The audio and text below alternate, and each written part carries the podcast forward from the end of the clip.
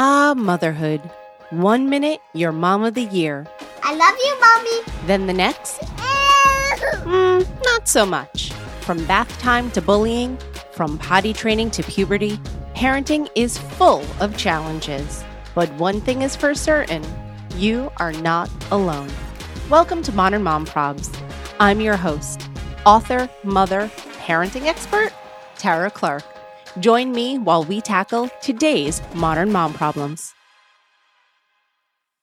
Welcome back to another episode of Modern Mom Probs. I am your host, Tara Clark. Today's topic is why we need to get curious about kids' emotions.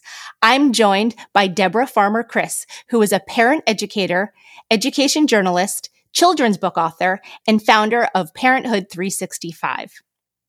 Over the course of her career, Deborah has taught elementary school, middle school, and high school. She's worked at a school as a school administrator, directed leadership institutes, and has even served as an associate scholar at the Boston University Center for Character and Social Responsibility. As I mentioned, she is a children's book author for the series All the Time. Deborah, welcome to the show. Thanks so much for having me. So, as I mentioned, you are a childhood expert and an author. You are a columnist for PBS Kids for Parents, and you also write for Mindshift, the NPR learning blog. So, tell us a little bit more about yourself and how you got to where you are today. So I got started the very best way with child development as a teacher. So I taught elementary school for many years. I was a school administrator at a K school. I also taught middle school and high school. So I've really seen kind of the pre-K through 12, which is so helpful because parenting is the long game. And that is something when you're in the throes of, you know, potty training or teen drama to just realize like everything is a stage and every stage is an opportunity, but to see that lifespan is really helpful. And after about 15 years of teaching, I had my kids and decided to move part time. And at that point, went back to my roots of, of writing. I've always loved writing, and I began to work as a education journalist and as a parenting columnist. Along the way, before that, I got my master's in counseling psychology with a focus on child development. So my real passion is really taking all of the great research out there that I am a complete nerd about and translating it in a way that helps parents make it usable because most of them don't have time to go and read some Columbia research study. So I like hunt for the nuggets and try to translate it. That is so helpful. It really is. I often say that on a much smaller scale, I try to do the same thing too, especially with information that's out on the internet from other parenting experts and stuff like that. There's so much and it can be overwhelming. So I also try to like weed through it, give the best nuggets, but your nuggets are so good. And so I really want to jump into that. Today's topic, as I mentioned before, is why we need to get curious about kids' emotions. So my question to you, Deborah, is why do we? Curiosity is like the best tool we have as parents because when we're curious, we are, that's when we learn. Like curiosity is this ultimate learning tool. When a kid is curious about dinosaurs, they will memorize the names of every dinosaur. When mm-hmm. we are curious about our kids and their emotions, the judgment is taken out of it, right? It's just like, oh, my kid's having this issue right now.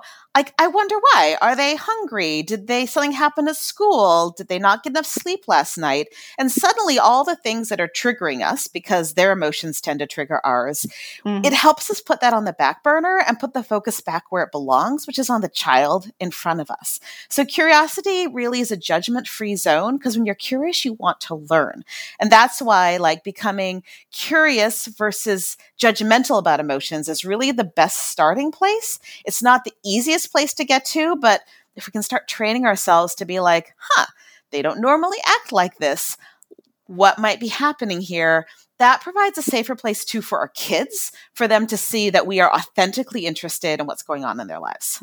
Yeah. And this isn't necessarily just for toddlers, right? I mean, this no. sort of runs the gamut for elementary age kids and then even teenagers too, right? Huge for teenagers, right? It's like we want to jump to the judgment of why did you? But if we can be like, oh, they just exploded on me, I can, you know, snap back and send them to their room, or I can give them some space, let them calm down, and then start getting curious about what is the thing that is lying underneath. Like if we can view anger as a trigger, like the tip of the iceberg, emotion and realize that almost always there's another emotion beneath the surface that's really helpful and it's a really great gift to give to our adolescents and to our kids. Yeah, it almost, it, I mean, from what I'm hearing, it almost sounds like you're saying that emotions like travel in pairs. Oh, right? Yeah. For like every anger, then there is maybe, I don't know, like disappointment or something that comes with it. Disappointment, fear, loneliness, anxiety. I'll, I'll tell you a little story that um, I often tell middle schoolers. So at the very beginning of the shutdown, like 2020, it was summertime, and I was letting my kids like play on bikes with their friends outside. And my daughter comes in. Well, she was eight, I guess, at the time, and she runs up the stairs. She wasn't coming down, so I called up to her, and she like barked back, "Leave me alone!" And she slammed her door. And it was like, you know, and all the, I was talking to a group of girls, middle school girls, and they gasped, like, oh, my mom be so mad at me if I did that. And uh, so I went up and knocked the door, and she's like, leave me alone, shut up, go away.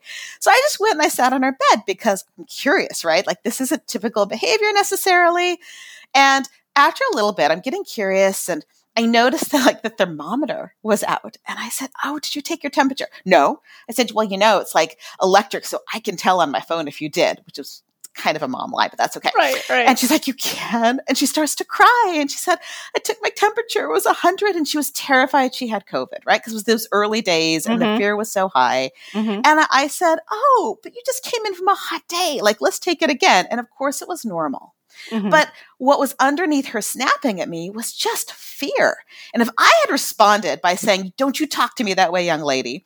And so I was sharing the story with a group of middle school girls, as I said. And one of them said the most profound thing. She said, I wish my parents would remember that when I get mad at them, it's almost always because I'm stressed about something else. And I was like, that needs to go for every middle schooler parent needs to like put that on their mirror. Like every time the child slams the door in your face, it's almost always because there is something else happening. And our job is not, yeah, we can draw boundaries, right? If they talk to us in a way that's disrespectful, we can draw that. But we also have to get curious about what's triggering that emotion because they need help navigating this. And if we simply respond to the behavior, then we're not getting to the emotional root. So we're not actually teaching emotional self regulation if all we do is police the behavior and not get curious about the emotions.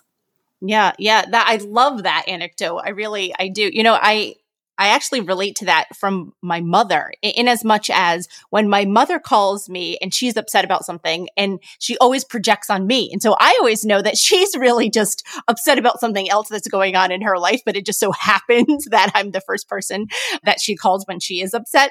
So yes, it goes both ways. It goes for both children and sometimes for parents if your parents are like that. Which is why we had to practice apologizing sometimes and like actually naming our own emotions. Like, I'm really cranky right now because I have a big work deadline. So when I'm snapping at you, it's not you. And I'm trying to control it, but just know that it's a really stressful day for me. And like sometimes, like that's really helpful for kids to know, right? Like, Yeah. I know I'm not going to be at my best today because of blank, blank, blank, and the dog woke me up at two o'clock in the morning. And if my kids know that, there's just also that grace and understanding that they can offer, right? And sometimes they really step up to the plate when they know like mom's having a bad day. And that's really cool, right? When we give them that opportunity, when we share authentically our emotions too. I've noticed because I've done that with my son, and I noticed that it, it's like a game changer when you say either, you know, I don't feel well today, or I'm having, like you said, a big deadline at work. It really humanizes us as parents and as people. And so that he said, Oh yeah, you're right. Okay. Well then, you know, how can I help you? Can I pack my own snack for, for school? You know, I'll go brush my teeth without you reminding me 20 times, whatever it happens to be. But you're right. They really do step up to the plate when you share your thoughts. And it helps sometimes too for you to just get those thoughts out, right? Yeah. To say like, you know, even today, you know, I, I'm a little nervous because I have a big client presentation and, you know, he could relate then because, you know, sometimes he has a presentation for school or he has a test, right? And so I think that there's a lot of similarities in our adult life as well as their, you know, student lives. Yeah, and that just normalizes that like we are all having multiple emotions every day. I mean, I think one of the reasons we get frustrated as parents, we say to our kids, How was your day? And they say good or okay. But like, what do we expect them to say, right? In the course of our day, didn't we have like a thousand ups and a thousand downs and, you know, on a dime and sometimes we try to like encapsulate into a single word well our kids can't do that either right so one of the things i used to do with my kids when they were little is we shifted that up and I'd have them share like a yay, an oops, and a blah. And I would too. Like a yay was something that was exciting that day or that made them smile. And oops was a mistake they made because I had one child who was a perfectionist and we had to work on that. Mm-hmm, and a blah mm-hmm. was just something that didn't feel good, right? Like eh, it was a blah. I didn't like my lunch today or something fell or somebody was mean to me or, you know, big or small. And that became, and I would do it too. So I'd have to be thinking during the day, like I have to think of a mistake that I have to share with my kids because I need to normalize making mistakes and not having it be the end of the world. Mm-hmm. And that when they were younger was actually a great way to get them to share some of the negative emotions. Because my son would sometimes at bedtime, because it always happens at bedtime, like call me back and be like, Hey mom, did you have a blah today if we forgot to share? I'd be like, yeah, yeah buddy. He's like, oh, because I did too. But he wanted to hear mine first because that like gave permission for him to share something he didn't like. I'm going to start using that. I really am. That's that's my takeaway for right now. I'm going to actively take notes about the yay, oops, and blah. Yep. Love that. So, Deborah, in your Washington Post article, How to Discipline Children in the Heat of the Moment, Lord knows we need help with that, you mention become an emotion scientist. How does a parent become an emotion scientist? So I take that phrase, which I love, from Marc Brackett. And he is the director of the Center for Emotional Intelligence at Yale. And he wrote a great book called Permission to Feel, which I can highly recommend. He's great, great guy. But he talks about kind of these two impulses of being an emotions judge, which most of us grew up people judging our emotions and judging ourselves. I shouldn't feel this way. I can't believe you're acting this way. That's so ungrateful for you to do this. Like we're judging the feelings. And for women, we often are judging our angry feelings. For men, they're often judging anything that feels vulnerable, right? I shouldn't be feeling this way. An emotion scientist is simply actually being observational and being saying, okay, so I'm noticing and this is actually a, a, great phrase to to kind of like disassociate yourself from your emotions a little bit. It's like rather than saying, I am so stressed, like I am noticing that I am feeling a little activated right now. I'm noticing mm. that I'm mm. cranky. So why? And the scientist is somebody who is experimenting and is, is just asking a question of, I am suddenly just like, ugh. So, I mean, first you have to do it with yourself, right? I'm and it may be like when my my kids were really little, I about three o'clock would have like this emotional dip almost every afternoon at three. And like, you know, of while at first I was like, I'm just like mental health haywire. And then I started having like a Diet Coke and a snack at 2.30.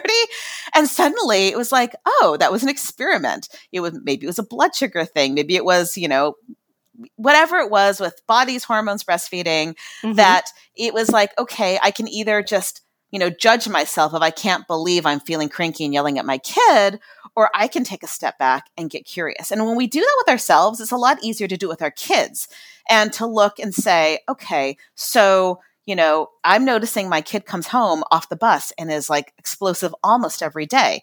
Like, mm-hmm what's happening here? What might help? Like, let's experiment. Is a snack going to help? Is going outside? Um, one of the, the acronyms that I often share with parents is HOSE, like turning down the hose. And H is, am I hungry? O is, you know, am I overstimulated? Especially if you have like introverted children, like mm-hmm. they come mm-hmm. home from the day and like they're done, they're cooked. S, do I need sleep? And E, exercise, do I need to move my body? And sometimes, like, literally trying one of those three things a nap, a snack, moving our body, or just quiet time like calms the emotion down enough that we can look and maybe it's actually solved the uncomfortable emotion, or maybe we then go, oh, I'm actually really nervous about the test coming up or i'm actually really nervous about making this phone call to the insurance you know company. But i've i've i've brought down like the the the anxious flood enough to be able to to notice that. And so part of it's just being able to not be judgmental, to just again ask questions, get curious, and you know, often I think, especially little kids, when the emotion is big, and this is true for middle schoolers too, they mm. feel like it's going to last forever. It's our entire present moment. And our job is to recognize that all emotions pass and that when they're in the heat of it, bring it down, try these things, experiment. And then once the main pieces come down, you can get a sense of is there something else going on that'd be helpful for them to talk about? Yeah. Hose. I, am uh, taking notes on this one too. you know, as as the mother to an introverted son who does tend to get overstimulated and sometimes comes home from school in not explosive necessarily, but maybe in a cranky mood.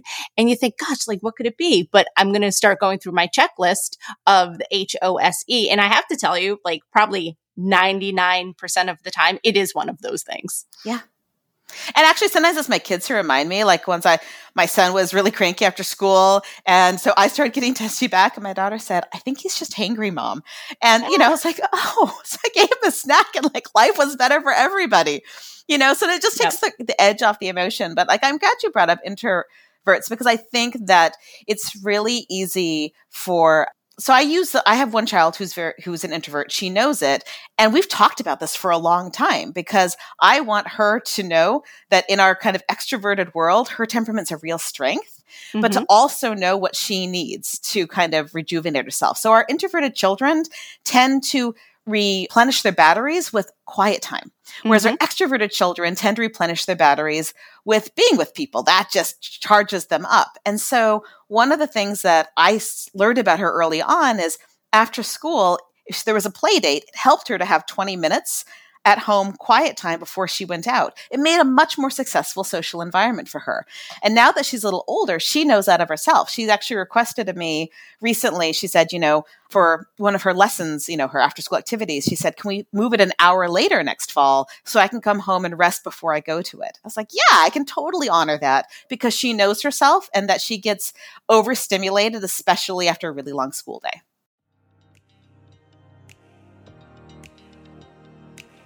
This episode of Modern Mom Probs is sponsored by Sambucol. Fall is right around the corner, and you know what that means cooler weather, layers, and of course, the kids are heading back to school. Did you check off all the items on that never ending back to school list? New clothes, notebooks, pencils, brand new backpack? The kids want it all. But have you thought about how to help keep them healthy when they're heading back to school? That's where Sambucol comes in. My son and I recently started taking Sambucol every day to help support our immune systems so we could keep doing what we need to do. Sambucol is made from premium European black elderberries, which are natural sources of powerful antioxidants and key vitamins like A, C, and E. They help support a healthy immune system and help you power through your day. What's so great about Sambucol is they have tons of different ways to help your daily helping of black elderberry, like syrups, gummies, chewable tablets, drink powders, capsules, and more. They even have products made just for kids. My husband, my son, and I all take Sambucol. We love the gummies. We eat them right after dinner, but before we start the nighttime routine, it's sort of just like a nice little treat and a nice way to end the day. So make a healthy immune system part of your back to school strategy this year with Sambucol. My listeners get 15% off their next order of $9.99 or more at sambucolusa.com by using my promo code MOMPROBS15 at checkout. That's 15% off your order of $9.99 or more at sambucolusa.com. Use code MOMPROBS15 at checkout. Okay, here's a pro tip. Save this promo code and website address in your Notes app. I know you're busy, too busy to remember a promo code or to sort through episodes to find it again. Save it and use it when you have a few minutes to shop. The code again is MomProbs15 and the website is sambucolusa.com. Yeah, I think it's so important to like name that too for the children so that they don't think that it's there's something wrong with them that they like can't handle going from school to an extracurricular. I'm like, no, it's it's their temperament, right? They need yeah. to charge their batteries in a certain way. And so with my son too, he's nine and a half, he'll be 10 in November. And so we know that, but uh, sometimes that came from trial and error of saying like, gosh, like why isn't this working the way that I would think that it would work? But then when you realize like, wait, no, that's that's his temperament. You know, he needs to have quiet time. Like you said, like maybe 20 minutes. He doesn't like to go straight from school to an after school activity. Needs some downtime, maybe put on the TV, have a snack, mm-hmm. recharges his batteries, and then he's ready to just go out there and crush it for whatever he's going to do in the afternoon. I think it's really important to identify that as parents because I'm an extrovert. My husband's an introvert, so he understands that better. So as an extrovert, I've had to really learn how to compromise, I guess, for lack of a better word, you know, things that I would want to do, knowing that both of them need to recharge their batteries, especially on the weekends and the afternoons, downtime. Downtime is a huge, huge part of our family life. Yeah, I call it like mixed temperament marriages, right? Like, because I have yeah, the same that's thing. What it is. It's these mixed, tem- and it creates sometimes conflict. And you know, sometimes you'll have this extroverted parent who will actually just had this conversation this week, who is nervous that since her child has like two close friends and doesn't want to go out to the big party, there's something wrong. Like, do they have social anxiety? And I asked them, I said, well, does your child seem unhappy or do they seem content with their two close friends? Because not everybody is going to, you know, feel refreshed by going out to a big party. But if that's the way a parent was raised, like that's what it means to be socially successful. And that also is part of being this emotion scientist is like removing like separating kind of our emotions about the child from their own. Like i might assume that they're feeling left out because they're not going to the big party. They may be relieved. They may not be. Like i can't assume either way. Like i have to be open to the conversation that their experience may be very different from my own. Yeah, yeah, no, it's it's so true. In that same article from the Washington Post article, you talk about making the implicit explicit. Can we talk a little bit about that? Let's explore that concept. That is one of my favorite kind of ideas as a parent. And so implicit are just things that we assume that they know, right? And this this can go from emotions to simple things like thanking a person who hands something to you, right? We are like, oh, our child, you know, should absolutely know they should do that. And but if we don't teach them, if we don't make it explicit, and so sometimes we like assume things about kids and we even assume misbehavior when we simply haven't made it explicit for them. So remember the first time I took our, our, kids out to eat, you know, we haven't, hadn't been in months. We went out to eat and the, like somebody brought them food and they just said, thank you. And I'm like, my kid's completely ungrateful. Then I thought, you know, my son hasn't been to a restaurant. He was six since he was 4 mm-hmm. and he has no idea this is what you're supposed to do. I have to make it explicit. And so, you know, that really goes for, again, things like, did you know that sometimes when you're hungry, you feel cranky? Like we know that as adults, we can't assume the kids know it. And of course, now my kids being like eight and 10 are like, mom, you've told us that a thousand times, right? Because I made it really explicit. So I need to dial it back a little. Yeah. But it's, you know, when it comes to online social etiquette, when it comes to any number of things, being willing to you know and this this is actually really great as a as a discipline strategy. One of the there's something called inductive discipline. And basically it means you connect the dots between what they do and how another person feels. And mm. the research shows that this is the best form of discipline for helping kids become kind and generous. So it's you know, when you hit your brother, it made him feel sad. When you went into her room and rifled through her things, it made her feel this way. And on the reverse, like when you unloaded the dishwasher and I didn't have to remind you, that really helped my morning go so much better. And then your kid like lights up. But, you know, often we just assume here are the chores, here's how to behave without connecting the dots of, you know, when somebody says hello and you don't say hello back, they think you're unfriendly. Mm-hmm. And they may feel that even if it's not true. So that's one of the reasons that when somebody says hello to you, you say hello back. And it's just helping them connect those dots because, you know, it turns out that a lot of kids who exhibit bullying behaviors, they don't think they are. They actually don't, you know, some obviously are like, oh, I'm going to go inflict pain, but there are a lot of kids who are like, I'm just making a joke. I'm not connecting the dots between what I'm saying and how another person is feeling because they haven't had that social emotional training. I think it's so important that that's something that my husband and I often discuss. I'll give you a quick story. This past weekend, we went out to dinner with my in laws and in our extended family. And we don't go out to dinner all that often, but we happened to this week. And my son was very hangry. He we, he had a very light lunch because we knew that we were going to have a, a, big dinner, and so we got to the restaurant and he was cranky and started eating some bread. He came out of it a little bit, but at one point he sort of we were sitting at a round table, turned around and started facing the wall.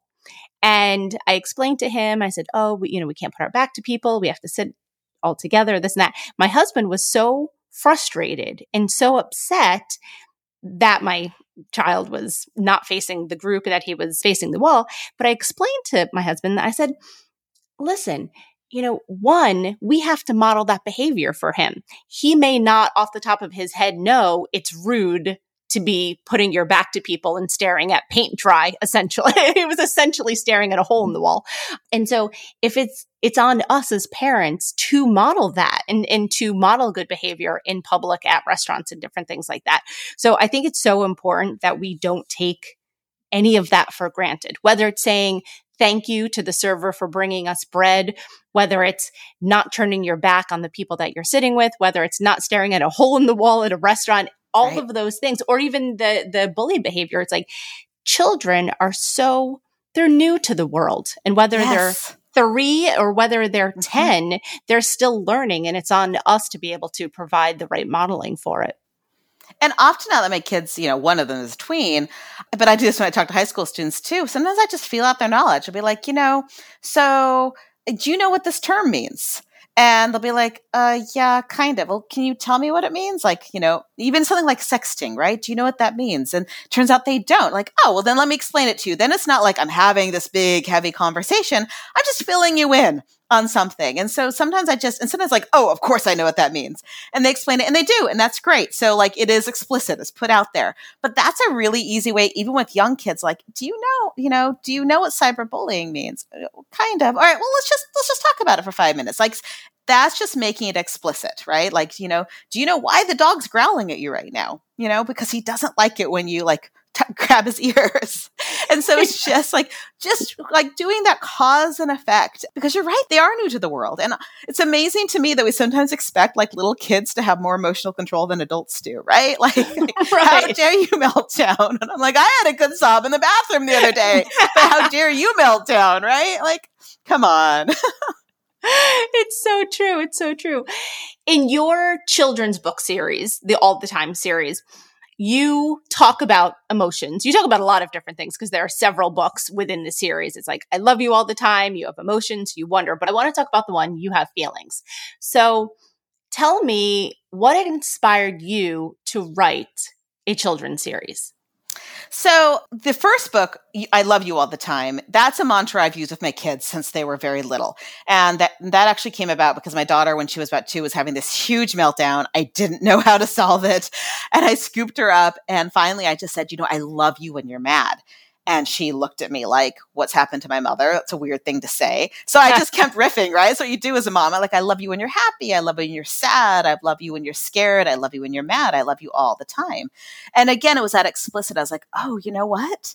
Because sometimes we get frustrated when they have big emotions, I have to explicitly say that doesn't really matter what you do or what you feel, like my love is constant. So I wrote that, sent it off, and when it was accepted, they said, Can you turn it into a series? I was like, Yeah, I'd love to. And so the next book was always going to be You Have Feelings All the Time, because some of my favorite research about emotions and kids and adults is this term called emotional granularity. It was coined by Lisa Barrett Feldman out of Northeastern, uh, an emotion scientist. But basically, think of like granules, like grains of sand. It's this ability to name our emotions with a high degree of specificity. And it turns out that when we can differentiate between being angry, irritated, annoyed, or enraged, right? Those are very different levels of angry. Yes. We are better able to make good choices with what we feel. And so for little kids, like your basic emotions are happy, sad, mad, and scared. So this book is trying to like extend the emotional vocabulary. It has those, but then it's excited and surprised and two feelings at once. And just trying to very explicitly show all these different emotions, naming them and normalizing that you have feelings all the time because everybody does. We all have feelings all the time. Because again, I love what you just said. Yeah, these kids are new to the world and these emotions are big. And if we can help them name them, and you know name the difference between i'm just a little bit irritated versus i am really really upset those are different feelings and we want to treat them in different ways yeah, I, I, love that you just went through, I don't know if it was like four or five adjectives essentially describing, you know, being upset or being angry, but but you're right. It's like the nuance of all those different things. So now that you're saying that, I'm gonna start to introduce that to my son so that he can know like what a small problem is and what a large problem is. Because I know sometimes when he gets upset, his reaction does not match the problem and yeah. it's, it's out of proportion, right? And so I think it's important then for him to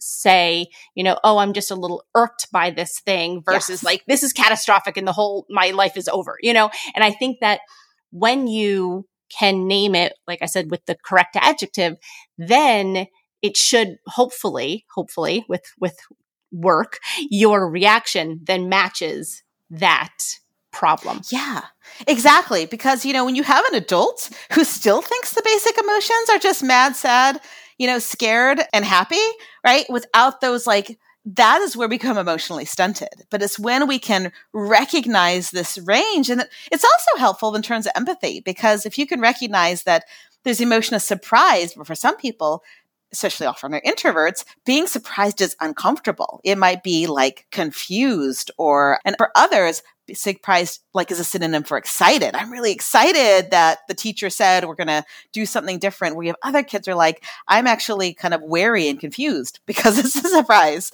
And that's really helpful to be like, oh, okay, different people can respond to this in different ways. Yeah. Yeah. I, I love that. I, I want like everyone to read all of these books and to read them to your children because what I, I didn't mention before and I should have was that obviously the beginning part of it is for the children but at the yes. end the last like two or three pages or so you have fantastic tips for the caregivers care to share a little bit about that I do. And th- I was really excited. I, I actually kind of targeted my publisher Free Spirit for that reason. So there's a letter to caregivers in the back that basically kind of kind of summarizes the research and gives practical tips. And it, it, that just goes back to my roots as kind of a PBS Kids parent columnist is, you know, there's so many amazing parenting books and I, many I can highly recommend, but I also know that parents are really busy. So, you know, hopefully you're sitting down and at least reading books to your kids. It's like the best thing you can do for your kids is read a bedtime story. And if I could weave in some help, practical help for parents in there, I thought that would be a great kind of parent education tool to be able to say, read with your kids and also hear like just three tips if you want to kind of take this a little bit further. Yeah. I love all of those tips. I was reading through those like like furiously reading through those. So, Deborah, what is your key takeaway that you'd like to share? You know, I think one of the most hopeful pieces of research for parents that I quote all the time comes from the Harvard Center for the Developing Child. And they did all this research on kids who'd experienced challenges, real challenges, even traumas. And what they found for those kids who emerged okay was that they had at least one stable, supportive, caring caregiver. Not a perfect caregiver, not a caregiver who had degrees in child psychology, but stable and caring. And I was like, that as parents, we beat ourselves up so much. But if we can be that stable, caring presence in the life of a child, like that is what the research tells us is really going to make the difference. And so, you know, you're going to have your bad days, your good days, you're going to get triggered, you're going to apologize, but they need us to show up. They need to know that we love them all the time and you know it's it's it's a learning curve for them it's a learning curve for us this journey but if you can be that one stable caring person like you're going to make a difference even or even because of all the mistakes you make. Yep yeah, I'm almost getting choked up, and, and I'll tell you, I was reading through your books one more time right before we jumped on this call, and I noticed that quote at the end of, of one of your books in the letter to the caregivers, and I got choked up. I actually and I'm not a crier, but that choked me up. And I thought to myself, that's it. That's my purpose. I need to be that one stable caregiver for my son. And, and that's my, my place in this world. And so I appreciate that. And, and I hope everyone that's listening now can be that one stable person for their children. Deborah Farmer Kris, thank you so, so much for joining us today. Tell everyone where we could find you online. If you go to parenthood365.com, you have links to all my social channels there and links to my book. So that's, and a lot of my articles too. So that's kind of the hub right there. Excellent. And I love your articles. I mean, you write for NPR, Washington Post, and Oprah Daily. Um, you have articles literally all over the place. I love it. it's, it's, I love my job. It's great because one of the best parts of my job is that if I'm struggling with something, I can call up another expert and be like, hey, so I'm writing an article on Blink. Can you give me some wisdom? And it's really for my audience, but it really it's for me. So it's honestly been, I, you probably feel the same way. Like I, I was you just talk to people say, like, just give me the wisdom. Give me the wisdom. I need it. I feel the same way. I'm like, you know, I'm really struggling with emotional regulation. Let me see who I could call up and chat with. And it's exactly. the best. It's the best part of my job. I love it. Deborah, thank you so much for joining us today. Thank you.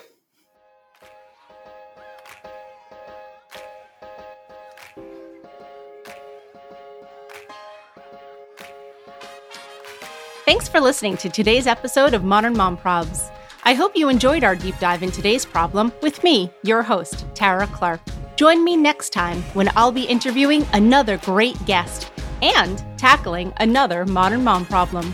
If you enjoyed today's episode, please leave us a review and a rating. As always, you could head over to Modern Mom Probs on Instagram and give me a follow, or check out my book, Modern Mom Probs A Survival Guide for 21st Century Mothers, available online wherever books are sold. Well, that's it for today. See you next time, folks.